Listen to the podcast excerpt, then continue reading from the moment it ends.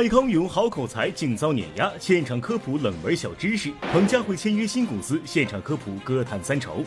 腾格尔加盟北京台春晚，造型颠覆变光头萌叔。梅婷否认左氏角色为反派，轻信郭京飞被带跑偏。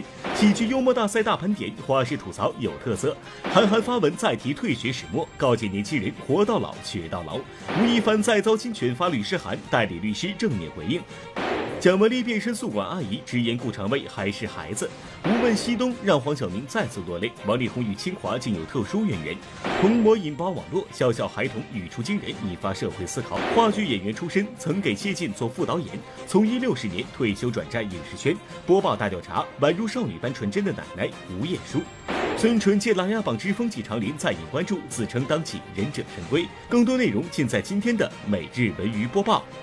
嗨，观众朋友们，大家好，欢迎收看每日文娱播报大头条，我是欧阳慧，欢迎关注我们每日文娱播报的官方微博、微信，或者呢拨打节目热线九六幺六八来跟我们互动。幸运观众有机会获得由万达影院和首都电影院金融街店提供的电影票两张，或者呢中国儿童艺术剧院一月十三号和十四号上演的经典剧目《小布头奇遇记》的演出票两张。都说啊，相声演员的肚子呢是杂货铺，那我们主持人的肚子就不仅仅得是杂货铺了，还得是个小超市。您看啊，董卿主持诗词类节目的时候就熟读诗词经典语句，信手拈来。再比如蔡康永呢，作为谈话类节目主持人，不仅随口就是一段人生哲理，还会出其不意的普及一段冷门知识。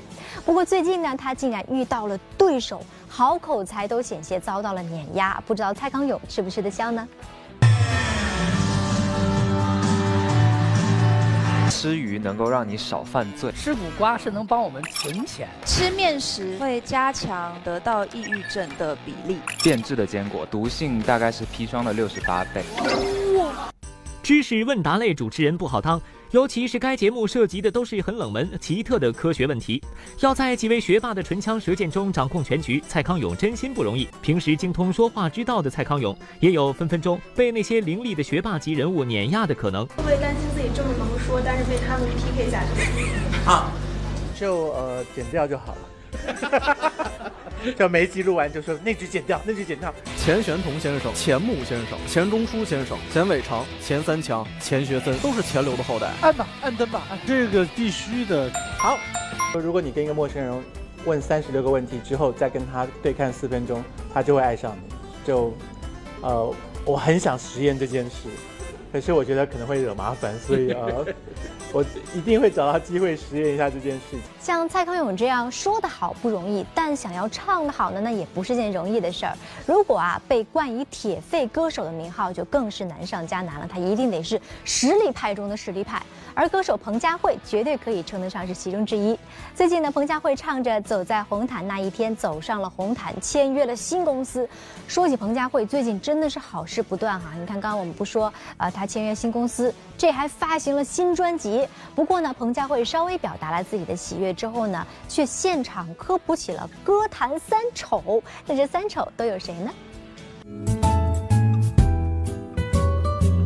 我愿走上红地好像你的歌走在红毯那一天。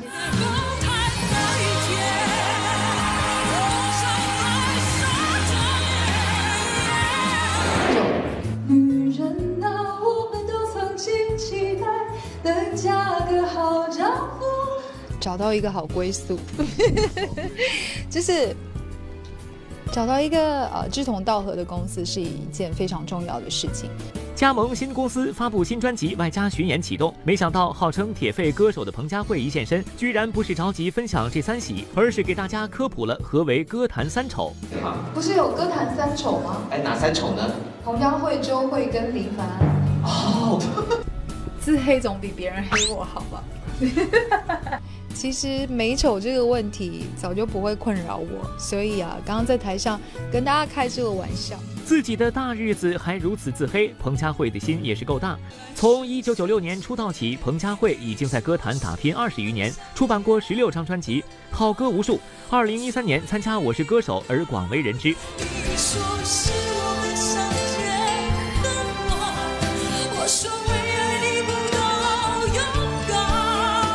二零一六年，彭佳慧荣膺台湾金曲奖最佳女歌手时的一幕更让人印象深刻。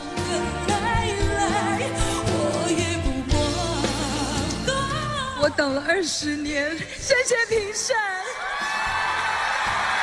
所以那一刻的那一刻的肯定，我觉得会给我这样子的歌手，可能带来更多更多的啊鼓励，鼓励，然后啊，就是就是唱就对了。对。在爱与不爱间来回千万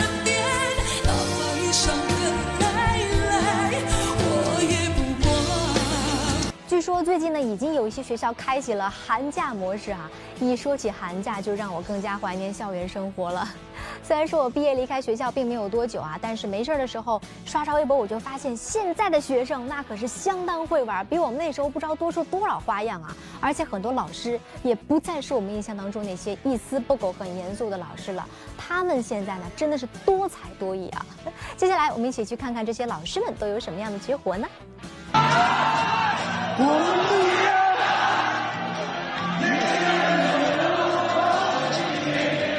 最近，一所学校里，一寝室楼遭遇停电，同学们便自发到寝室阳台唱歌，楼上楼下齐唱“我们不一样”，唱着唱着更是开启手机闪光灯，这场面相当的壮观。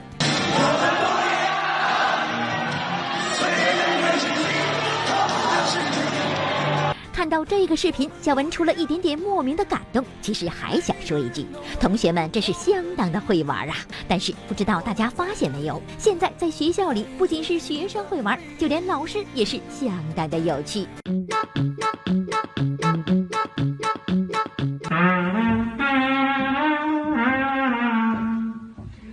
嘴巴就能模仿出萨克斯的声音，我真的是着实的佩服。在青岛某学校一堂西方古典音乐上期的讲座上，因提前安排好来表演萨克斯的同学临时有事来不了，所以呀，这位老师便带来了一段惊人口技，实实在在的把学生们都惊呆了。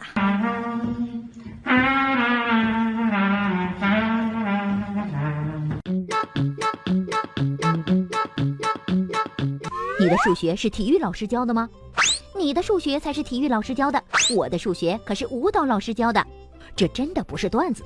在重庆师范大学，一名有着七年跳舞经验的数学老师，在学校开设现代爵士舞的通识选修课，一周十八节课，十四节高数，四节爵士舞。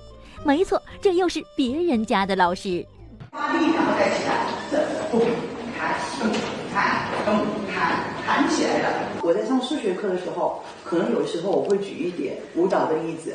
那么我在上舞蹈课的时候，我可能会跟他们进行数学方式的逻辑分析。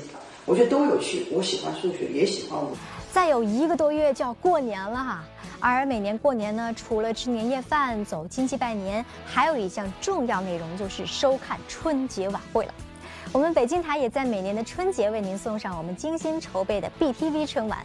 目前呢，今年春晚的筹备工作正在紧张进行当中。那嘉宾阵容据说是相当豪华，节目内容也是相当精彩。先给您透露一个小消息哈，腾格尔已经确定加盟我们今年的春节晚会了。而近日呢，我们就拍到了正在录音的腾格尔，不过他的造型和以往可是大相径庭，变成了一个光头的萌叔，这是怎么回事呢？这不是这这这这这不是大明星腾格尔老师吗？认出来了，认出来了。北京电视台二零一八年春晚，腾格尔将受邀参加，他会表演什么节目？眼下还是高度机密，请恕小文嘴严，不能告诉你。小文只能告诉你，当年那个留着大背头、络腮胡的腾格尔已经彻底下线，如今的他已经变成一位光头造型，喜欢调侃自己的萌大叔。我剃这个光头，不算难看，不算难看。哎，对，所以因为头发本身也不太好，哎，后来所以就干脆剃了吧。腾格尔其实从二零一四年开始就是光头形象了，当时他演唱的一首《桃花源》完全颠覆形象，在形象和曲风的颠覆上，腾格尔真正被大家所接受，还得说是二零一七年。去年，腾格尔在某节目中演唱了一首《隐形的翅膀》，把当时坐在台下的原唱张韶涵唱得目瞪口呆。一次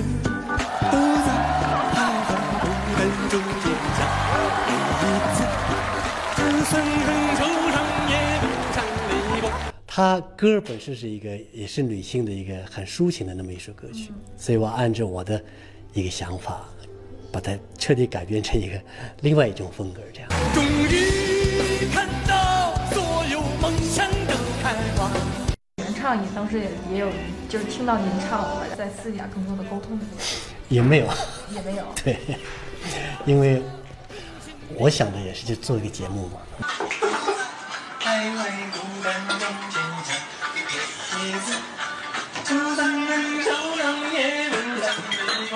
二零一七年对于腾格尔是寻求变化、寻求发展的一年，在北京台的春晚上，他也将有惊喜奉送。更多精彩，请锁定大年初一北京台春晚。说起来啊，不仅仅是腾格尔忙着改变形象，演员梅婷最近也是改变了戏路。提起她呢，您一定能想到不要和陌生人说话当中被冯远征家暴的那位可怜女性。没想到在热播剧《琅琊榜之风起长林》当中，梅婷呢竟然饰演起了反派荀皇后啊！据说当初梅婷可是卯足了劲儿，准备好好颠覆一次，最好能演一个让人恨得牙痒痒的角色。可惜呢，这部戏演完之后，梅婷却又觉得好像没有那么坏，这是为什么呢？在热播剧《琅琊榜之风起长林》中，一向温婉的梅婷颠覆形象，扮演了手握大权的荀皇后，暗中与郭京飞扮演的濮阳英强强联手，是要扫平各种障碍。虽然看似腹黑，但梅婷却直言，荀皇后压根儿就不是个大反派，不够坏。当初一开始进组的时候，我是撸起袖子打算演个大反派的，因为一开始确实是有很多坏事都是他做的。但是，嗯，整个团队都在特别精益求精的拍的过程当中，在各种调整，然后于是这个皇后就慢慢慢慢调整到就是现在呈现的这个状态。从梅婷对人物的分析来看，荀皇后所做的那些坏事全都事出有因，一是为了博取皇帝对她的信任和爱，二是因为她太爱她的儿子了。怎么没来换太子？太子殿下风寒未愈，陛下怕他劳累了。胡说！其实这点，我想大家都能理解嘛。他是一个富人，站在这角度上来说，他就是想保护自己的儿子。第一次演古装戏，梅婷就要诠释个如此复杂的角色，让她一时有些摸不着头脑。于是便请教起了剧中和她搭戏最多、饰演濮阳英的郭京飞。结果，我第一天跟她拍戏的时候，哇，她的妆很怪，很妖，还戴着副美瞳。然后她下来就非常认真跟我说：“她说，你得戴美瞳。”因为你的眼神这样看起来好像很没有神，然后真的你听我的吧，然后第一天没有，第二天我就戴上了，戴上我发现有点看不清楚他。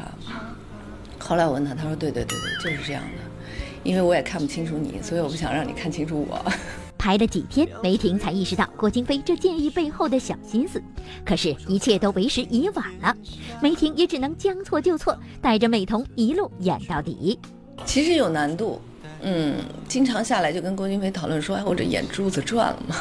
我们这说话又是冬天嘛，这个气儿别往上喷，喷了就更看不见了。”我们希望，我们希望这个举动是能够给这个角色加分的，但同时他对我们表演上来说，我觉得也有一定的障碍。我再也不会戴了，绝对再也不会戴美瞳演任何戏了。皇后，陛下。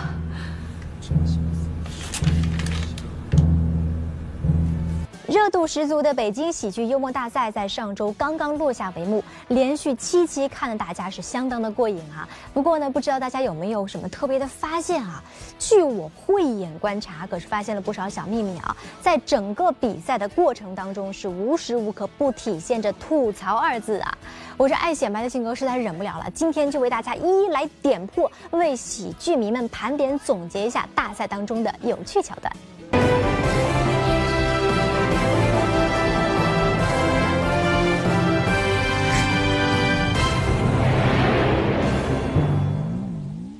各位父老乡亲的各位兄弟姐妹、叔叔阿姨、爷爷奶奶、观众朋友们，大家好，我是小文。上周第七届北京喜剧幽默大赛在咱们文艺频道欢乐落幕，七期节目连续放送，那热闹劲儿啊，是锣鼓喧天、鞭炮齐鸣、红旗招展、人山人海。节目都结束快一周了，小文我还意犹未尽，忍不住二刷了一遍。这一看不打紧，竟然发现这喜剧幽默大赛不仅搞笑，而且就是一个吐槽大会。福如东北，陈世美，寿比南山不老龟。都说不怕神一样的对手，就怕猪一样的队友。到了咱喜剧幽默吐槽大会，是不怕猪一样的队友，就怕狼一样的搭档。有的搭档是不鸣则已，一鸣噎死你。我这叫丹凤眼，门凤眼。哎，咱抬头一看，呵，一片天。对呀。他抬头一看，我呢，呵，一线天。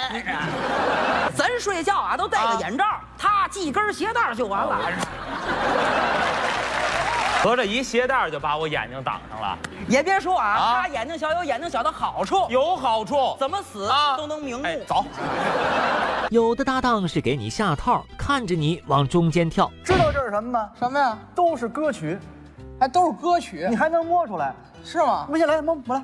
筷子兄弟的父亲，没有，没摸着父亲吗？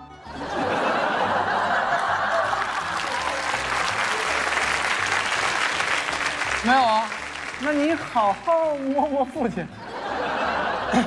啊，父亲我没摸着，那您摸着？丑八怪。还有的人明着夸你，拐着弯损你。正所谓在喜忧的舞台上，搭档有毒，防不胜防啊。通过聊天，我发现了啊，您这人的社交面非常的广。啊，广啊！那个谢霆锋，我兄弟。了不起，我不认识这个人。我没有那么好的兄弟，我就认了一个大哥，叫谢贤。我跟他是真的不是很熟的，你知道吧？不过各位，你们吐槽归吐槽，怎么抖个包袱还要蹭我们影视界和歌坛的热度？我也来拿手的行吗？会，你还有拿手的，轻易不露的行吗？啊，这什么呀？周杰伦啊，什么？周杰伦。哎呦，不错哦，对吧？哎呦，是吧？这边鸡背也就爽风夏日。每次演唱会必唱的一首歌曲，结尾曲《十三香》啊，那不是周杰伦唱的，那是王守义唱的。不是周杰伦搁后厨正炖肉呢，这。您这歌里头我能听出小茴香来。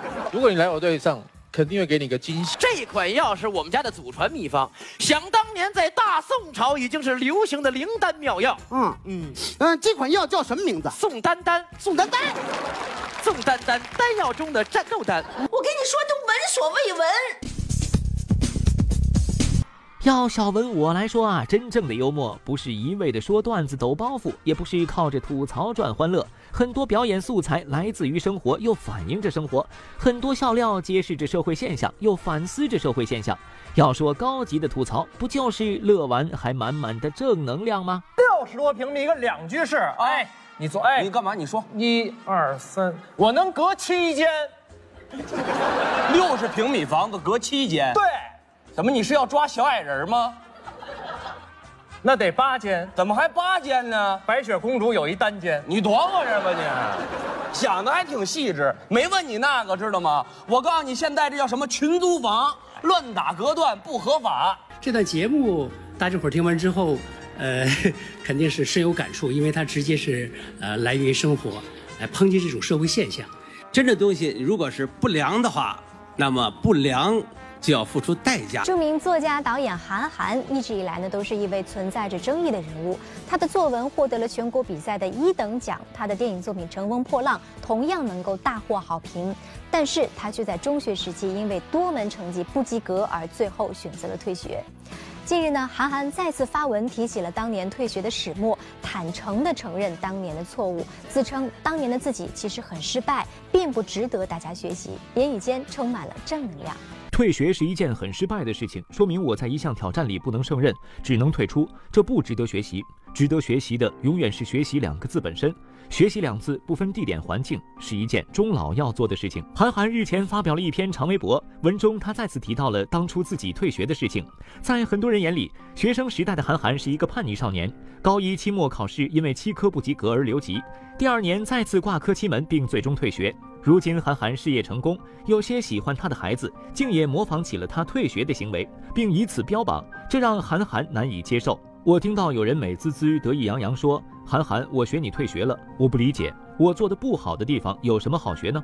为什么不去学我做的好的地方呢？可以不上学，但是一定得学习；可以不念书，但是一定得读书。反正得学的真的很多。呃，我觉得我我还是慢慢来吧。希望大家，呃，调高预期也可以，调低预期也可以。我们就踏踏实实的，我把自己的作品做好。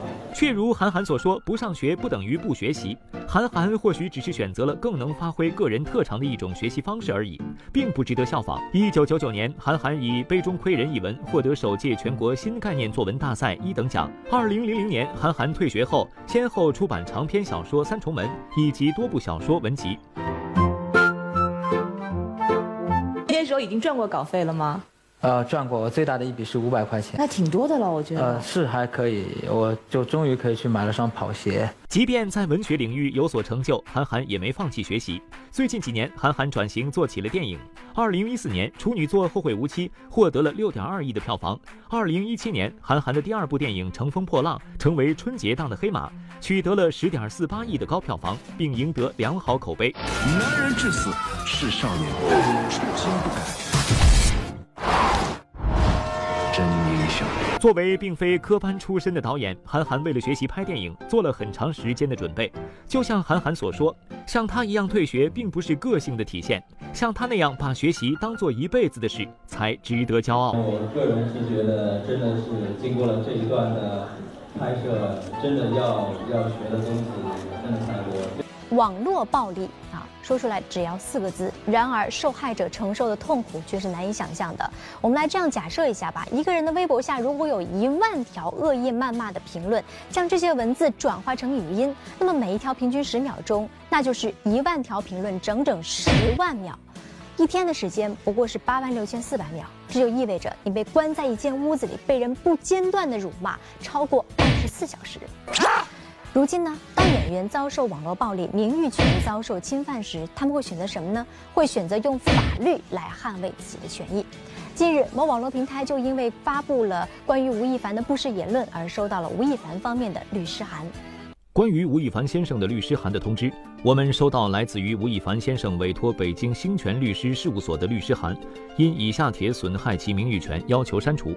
某网络平台近日发布了一篇关于撤帖的通知，称该平台有多条帖子的内容侵害了吴亦凡的名誉权，并已收到吴亦凡方面的律师函。为此，我们播报记者也在第一时间联系到了吴亦凡所委托的律师事务所，了解情况。这个平台上呢，有部分的网络用户发布了一系列涉嫌侵权吴亦凡先生名誉的一些文章，有的涉及到侮辱，没有很多与事实不符的言论。我们就接受吴亦凡先生的委托，向晋江论坛这个平台寄送了律师函。根据国家法律规定，本站作为第三方，已经对部分帖进行删除处理，部分帖先行锁帖处理，将于三小时后删除。原来，近期在某网络平台上，有很多网友发布了大量有关吴亦凡的不实言论和人身攻击的帖子，对吴亦凡的个人形象造成了负面影响，更侵犯了其名誉权。但很多人也不免好奇，很多演员面对侵权不是先发声明吗？这次吴亦凡为何直接发出律师函了呢？发声明呢，它是针对于不特定的主体，比如说相关的侮辱诽谤言论在全网散播，遍布各个平台，那这样可能发一个声明是合适的。如果说相关的侮辱或诽谤言论只在某个平台或某少数的平台上出现的话，发律师函是更合适的一种处理方式。其实这已经不是吴亦凡第一次遭受网络暴力。二零一六年十月，某网站用用户就因在网站平台上发布了吴亦凡不改人设等带有侮辱性不实言论文章，被吴亦凡告上法庭。最终，法院判令对方公开赔礼道歉，并赔偿精神损害抚慰金及诉讼合理支出三万一千三百元。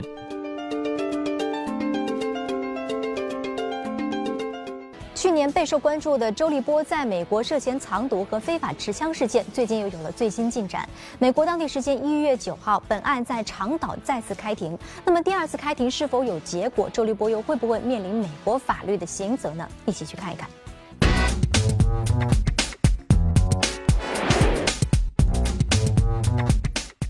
去年，周立波因涉嫌藏毒持枪被美国纽约警方逮捕。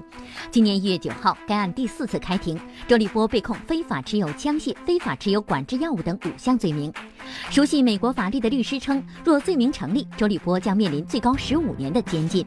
我在国内，我也不是特别了解在美国那边的情况啊，我也不知道美国这个新闻是谁写的，我也搞不清楚。我也是刚刚看到。哦，他们也没有跟您这边说，是吧？刚刚美国可是没有时差啊，对吧？我也是刚刚看到这个新新闻。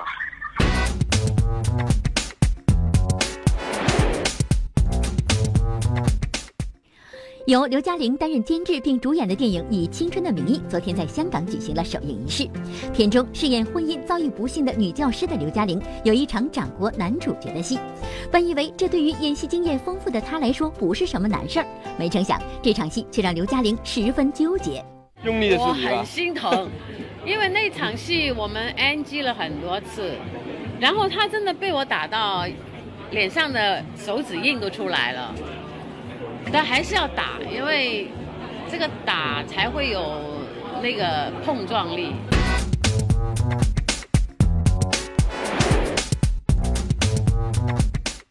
百老汇音乐剧《泽西男孩》最近在北京天桥艺术中心上演，独特的音乐和演员舞台表现力吸引了不少观众。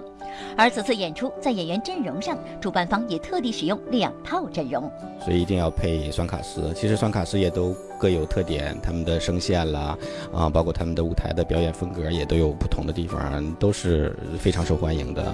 也正是因为这样，其实有很多人是看了两场甚至更多的场次。感觉他们舞蹈很炫，然后唱功也非常好，挺好的。我觉得这个不管是从音乐啊、舞蹈啊各方面，呃，给我一个耳目一新的感觉吧。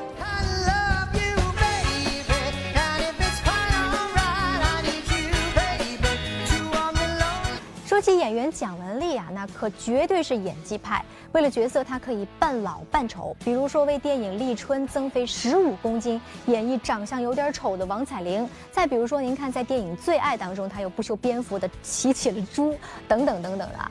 哎，有没有发现这两部刚刚我们提到的这个扮丑的电影，竟然都是她的丈夫顾长卫的作品？这怪不得连蒋雯丽的妈妈都说，在顾导的电影里，蒋雯丽就没有好看过啊。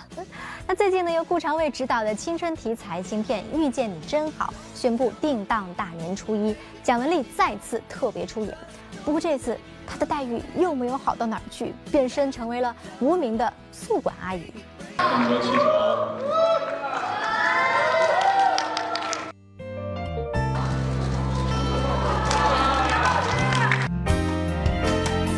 拍什么风格的戏，文丽姐都是好，就这仨字儿啊。呃，义义无反顾的支持，我觉得这个我特别由衷的谢谢文丽。顾长卫执导的青春题材影片《遇见你真好》宣布定档二零一八年大年初一。发布会上，顾长卫玩了一把温馨浪漫，手持气球告白蒋雯丽：“遇到你真好。”蒋雯丽瞬间感动落泪。但是谈起此番跟顾长卫导演的合作，蒋雯丽不仅戏份少得可怜，甚至连个像样的名字都没有。这角色叫连名儿都没有，叫宿管阿姨，是不是？王姨是吧？啊，王姨啊。我刚才看到片花里都没有我哎。是，对呀，可见我的角色之小啊。赶紧脱了，赶紧穿，赶紧穿吧。天天睡不醒。我这不行，你能把我怎样？特别有意思的，而且我心里的一个亮点。而且每一次在那个电影里边的这个人物的形象，都还是需要挑战的。如同顾长卫所说，在他的电影里，蒋雯丽要么出演配角，要么像《立春》中的王彩玲一样牺牲个人形象扮丑。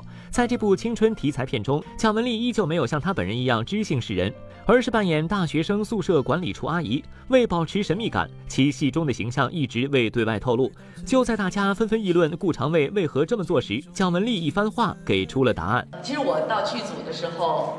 导演就跟我说：“说你不要把他当成一个小角色，因为你面对的这些年轻的演员，他们都非常的厉害。呃，其实给了我很大的压力啊。我觉得，其实从演《霸王别姬》开始就明白，没有小角色，只有小演员。呃，跟导演第一次合作也是在《霸王别姬》，不是养活不起，实在是男孩大了留不住，这才来投奔您来了。你老好歹得收下他。”啊，到今天已经二十多年了，好像导演我觉得一直是一个没有长大的孩子，青春永远在自己的心里。想必啊，蒋雯丽在参演丈夫的影片时，也有种无问西东的精神了。那么接下来再说说这部电影《无问西东》。这部电影呢，是为了纪念清华大学一百年校庆。电影的首映礼也特地在清华大学举办。虽说呢，电影是时隔多年终于上映，但是对于演员章子怡、黄晓明等人来说，这部电影依旧带给了他们很多感动。首映时再看看影片，黄晓明又一次流下了男儿泪。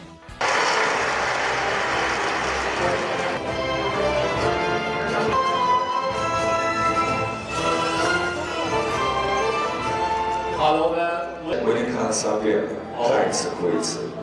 说实话，一开始拍这个电影的时候，我是忐忑的。那会儿我已经三十五岁了，要装一个大学生，然后还是清华大学的大学生，吓死我！早在2011年清华大学百年校庆时，校方决定推出校庆电影《无问西东》。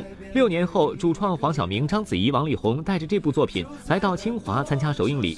已经人到中年的他们，置身清华学堂，与千余名清华学子观看这部表现校园爱情的影片。黄晓明一度哽咽，章子怡也直言再次被感动。你们如此处心积虑地捏造这个谎言，目的到底是什么？组织上不让说。他妈我不是人，他没有对你真实，你给他对你真实的力量吗？虽然我们等了许久，但是我觉得他是值得的。巧合的是，这次合作对于同为九六级表演系科班的黄晓明、章子怡来说有着特殊意义。虽说就读于中央戏剧学院九六级表演系的章子怡和就读于北京电影学院九六级表演系的黄晓明上学时并无交集，但此番两人戏中感受了一把懵懂爱情的味道。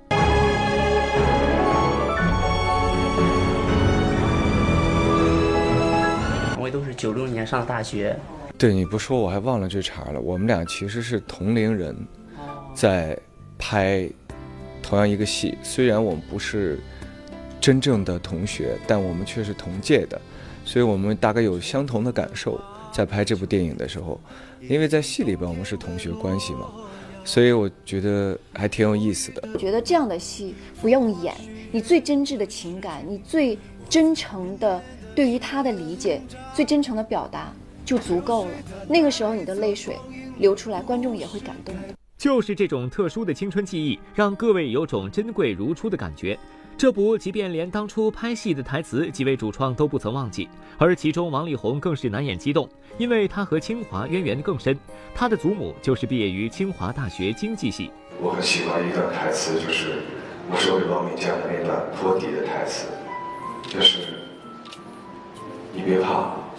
我就是那个给你托底的人。清华大学那个老先生在贴张榜的时候，他说了一句话，他说：“能考到这个学校的人，以前都是第一名，有一次考失败了，再来呗。”我觉得这句话特别适用于我们的学校。我很喜欢这一句台词，虽然没有任何演员讲，就是送给珍贵、最珍贵的人。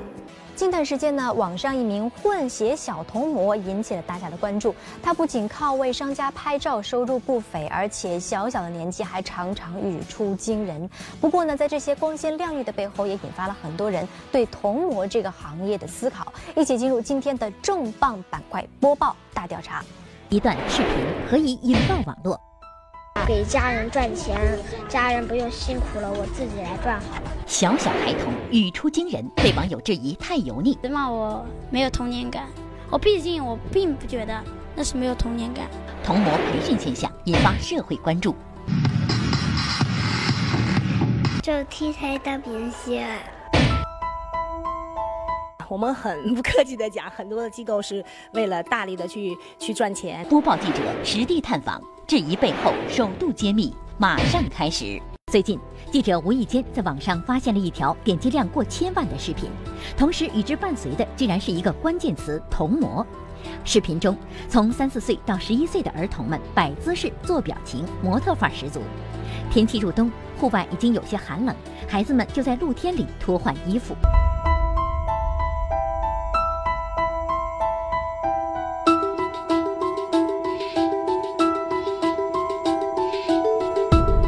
今年十一岁了，我来自塞尔维亚，做了两年多一点。反正这种赚钱方法比较容易。平常妈妈不工作，妈妈在家里，然后爸爸，爸爸以前去工作一下，给家人赚钱，家人不用辛苦了，我自己来赚好。其实，类似小叶这样的孩子还有很多，比如九岁的小女孩谷歌，三岁入行，拍过的童装早已不计其数，甚至比上班族还要忙碌。三百六十五天有三百天要拍摄，让人不禁质疑：孩子们如此职业化，哪里还有自己的童年？是在九月，回忆是思念的第一次拍不会拍，然后他拿了十件衣服，我在上面就站着，然后最后客户就嫌我不会拍，然后就把衣服抱走，然后在沙发上，嗯，凑了一百块钱，还是那一种十块十块凑的那种。我一定要努力把照拍好，然后让所有客户都满意。看看视频中的这些孩子，言谈举止有着和年龄不相符的成熟，对钱也有清晰的概念。是谁让原本童真的孩子竟然以赚钱为乐？谁是童模乱象的背后推手？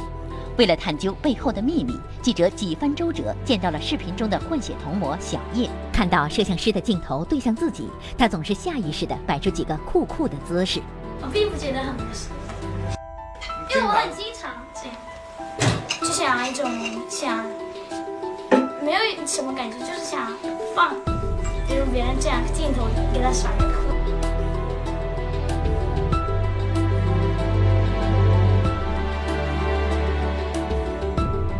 在和小叶交流的过程中，记者能明显的感觉到他有着不同于同龄人的成熟，小小的年纪已经有了自己的规划。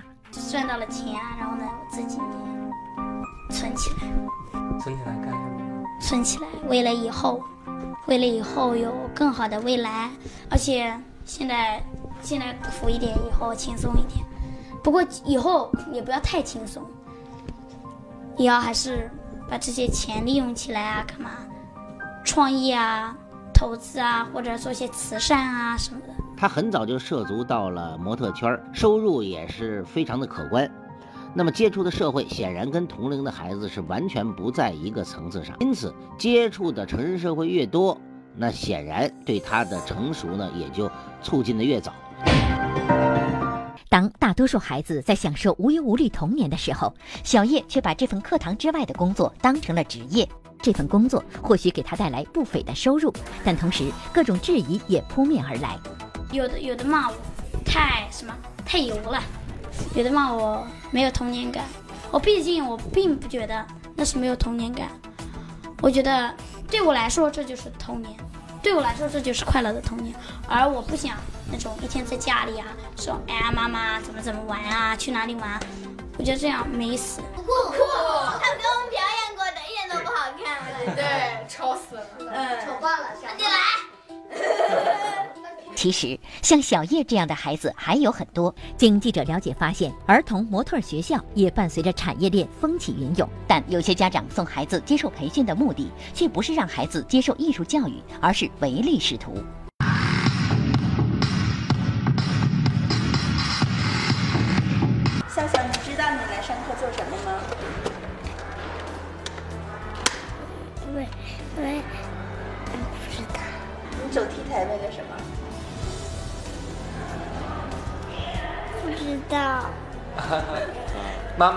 讲吗？妈妈怎么告诉你的？就 T 台大明星。每一个人在每一个人生阶段都要有与之相符合的环境相配合。你幼儿园时期那就是认知，就是呢玩耍是他的天性。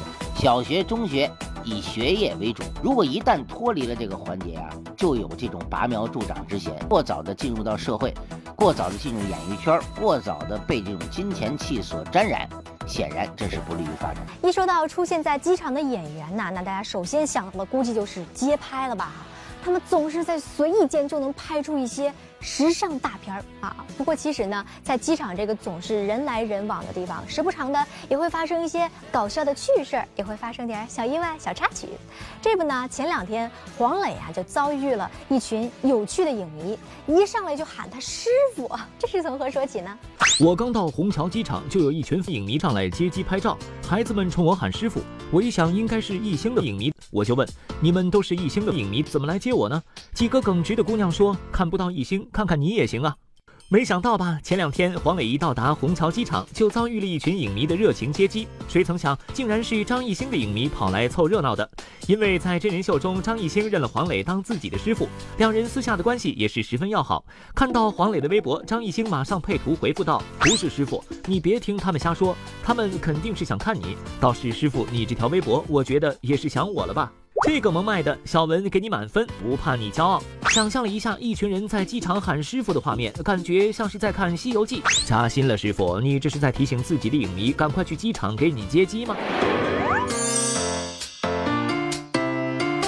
人来人往的机场总是会发生各种各样的趣事。虽然不是自己的影迷，但被一句句师傅簇拥着的黄磊，好在不算孤单。比起黄磊，陈赫的经历就显得悲惨搞笑多了。因为有一次他在机场偶遇了大批 TFBOYS 的歌迷，陈赫则被晾在一旁无人问津，显得格外可怜。无奈他只能发出自嘲的调侃。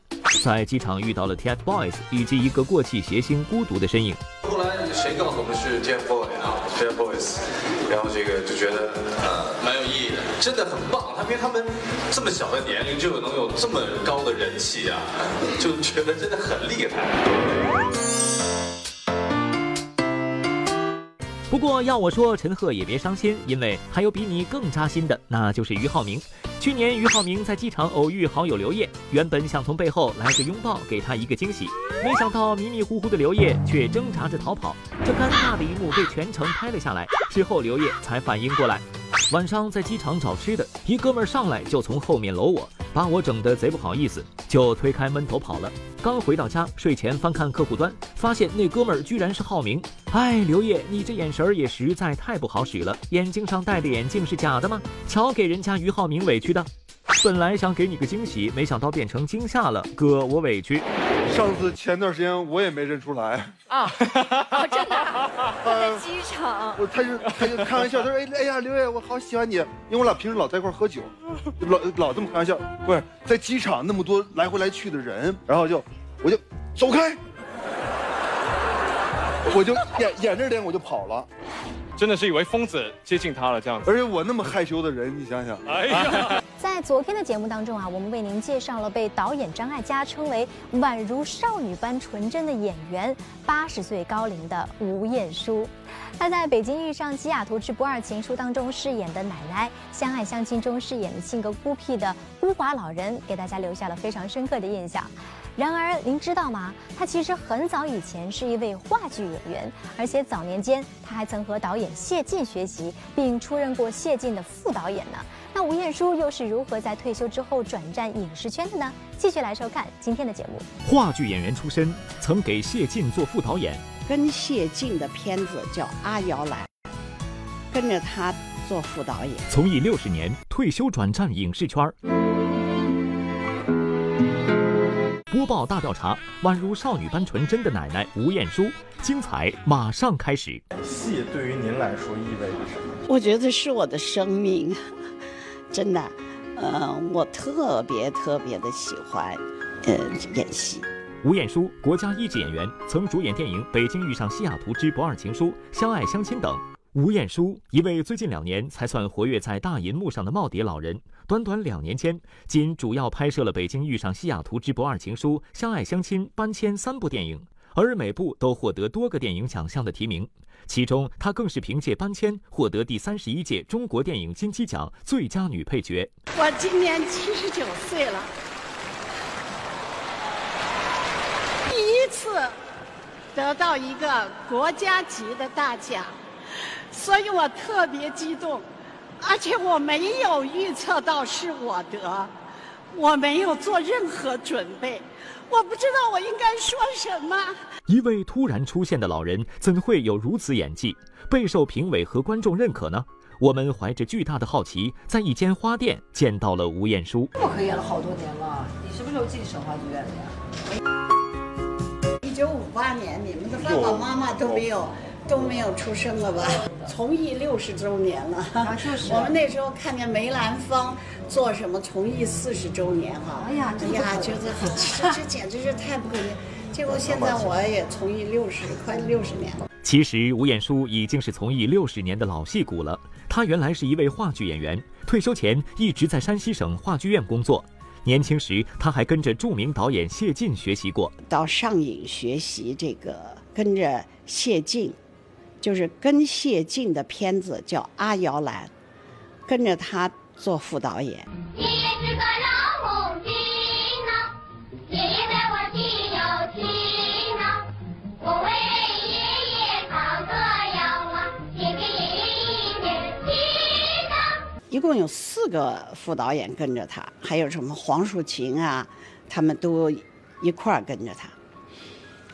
之后又回到话剧院，又演话剧呢，又又导话剧，我还做话剧导演。如此又导又演，直到退休，吴彦姝一直奋斗在话剧舞台上。出于对表演的喜爱，在北京没事儿干的吴彦姝，渐渐在熟人的介绍下，参与了一些影视剧小角色的客串表演，比如张纪中版《西游记》。一开始的时候是，呃，那个张纪中版的，呃，《西游记》，嗯，让我去演一个，呃，毗蓝婆菩萨，我就去了。之后嘛，就他们有些副导演就推荐我去演。相爱相亲中的孤寡老人姥姥，北京遇上西雅图之不二情书中的可爱奶奶。虽说如今在大银幕上，吴彦姝只有这两个角色，但无疑她深情认真的表演，已经深深地印刻在了每一个看过他表演的观众心里。观众管您叫外婆呀，我看好像是工作人员呀，包括女儿呀，在在我们面前都管您叫外婆。他是这样，他们都跟着我的外孙一块儿叫，呃，跟我女我女儿的朋友啊，都叫我外婆。看过那个西二的都叫奶奶，看过相爱相亲的都叫姥姥。近日呢，《琅琊榜》续作《琅琊榜之风起长林》在我们北京卫视持续热播，观众对于这部良心巨制也是颇多赞誉啊。而这部剧呢，之所以获得了好口碑，和当中很多实力派演员的出色演技不无关系。比如这部剧的灵魂人物长林王的扮演者孙淳就不能不提了。从早年的皇城根儿到前几年的幸福来敲门，每每出演影视剧都塑造出了鲜活的人物形象，备受好评。而这回他又靠演技说话，再一次闯入了观众的视线。不过呢，近期做客我们独家对话的孙淳却说自己已经做了很久的忍者神龟，这是怎么回事呢？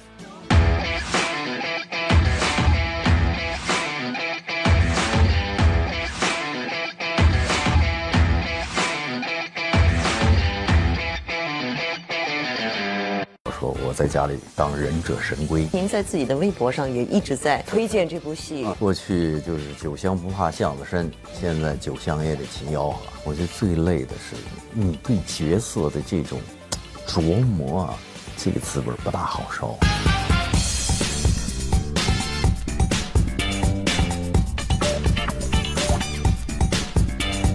我们欢迎孙淳先生你好，再次做客《每日文娱播报》的独家对话。权高必然则重，你日后下的每一道军令都要无愧于自己肩上的重担，无愧于边境将士和我大梁百姓对我长林府的信任。孩儿定当竭尽全力，不负父兄所托。就是儿孙们长，儿子长大了之后，继续沿用父亲的家国情怀和这种盖世的武功，来抵御外敌。因为在电视剧《琅琊榜之风起长林》中出演的萧庭生，是一个从《琅琊榜》中延续下来的人物，孙淳可谓承载了许多。而对于这部开年大剧，孙淳从不掩饰对他的喜爱和重视。拥有着三十六年戏龄，一向深沉内敛的他，最近还在微博上花式宣传新戏。孙淳长林牌化妆盒哪做的？我也想要。问濮阳赏识郭京飞，他知道哪儿做的。您在自己的微博上也一直在，嗯，推荐这部戏。嗯，现在年景真是变了。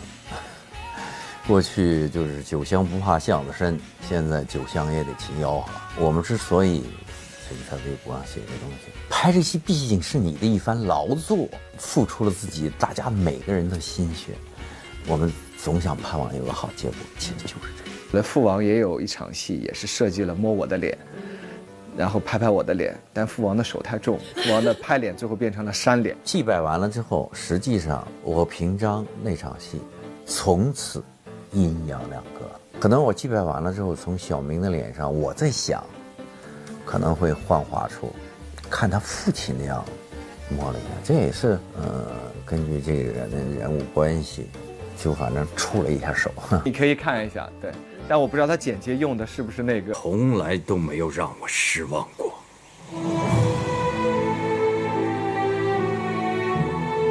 以后也不会。父王，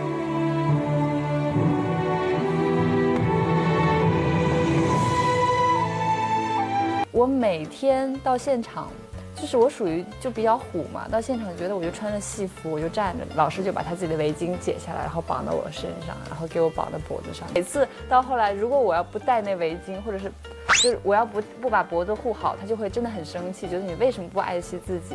因为年轻的演员啊，他不太在意，其实很阴冷的。嗯，再一个，你考虑人物关系，她是我儿媳妇儿啊。在遇见《琅琊榜之风起长林》这部剧之前，孙淳沉寂了很长一段时间。从1982年至今，他对待要出演的每一个角色都无比认真。为了能更符合萧庭生的人物特点，61岁的孙淳迅速增肥减肥。而同样的一幕也曾发生在他出演《走向共和》和《辛亥革命》两部作品时期。为了更符合袁世凯的人物造型，孙淳曾两度增肥五十斤。Mr. Governor, did you have a tiring trip? 不辛苦，诸位帮我大清管了两年的天津防务，那才叫辛苦呢。您之前好像说过一句话，你说一个真正的演员在遇到一个他合适的角色之前，都要经历很长时间的一段沉寂。就是在等待的过程当中比较煎熬。你比方说有一部片子，我说我在家里当忍者神龟，当了很长时间，我都快绷不住了，结果那片子就完了。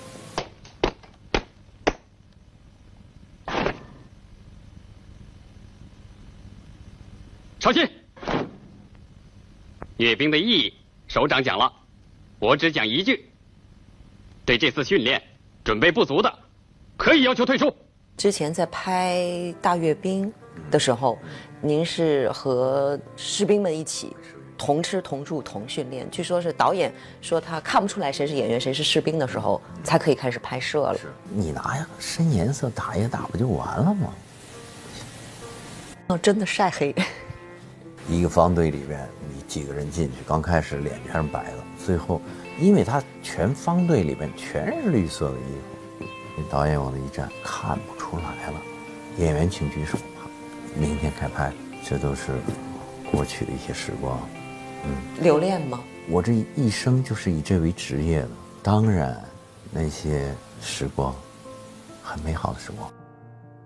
好啦，今天我们的节目就到这里了，别忘了明天晚上十八点三十分继续收看全新改版的每日文娱播报。欢迎您关注我们节目的官方微博、微信，或者能拨打节目热线九六幺六八来跟我们互动。幸运观众将有机会获得热映电影的纪念品。明天同一时间不见不散喽，拜拜。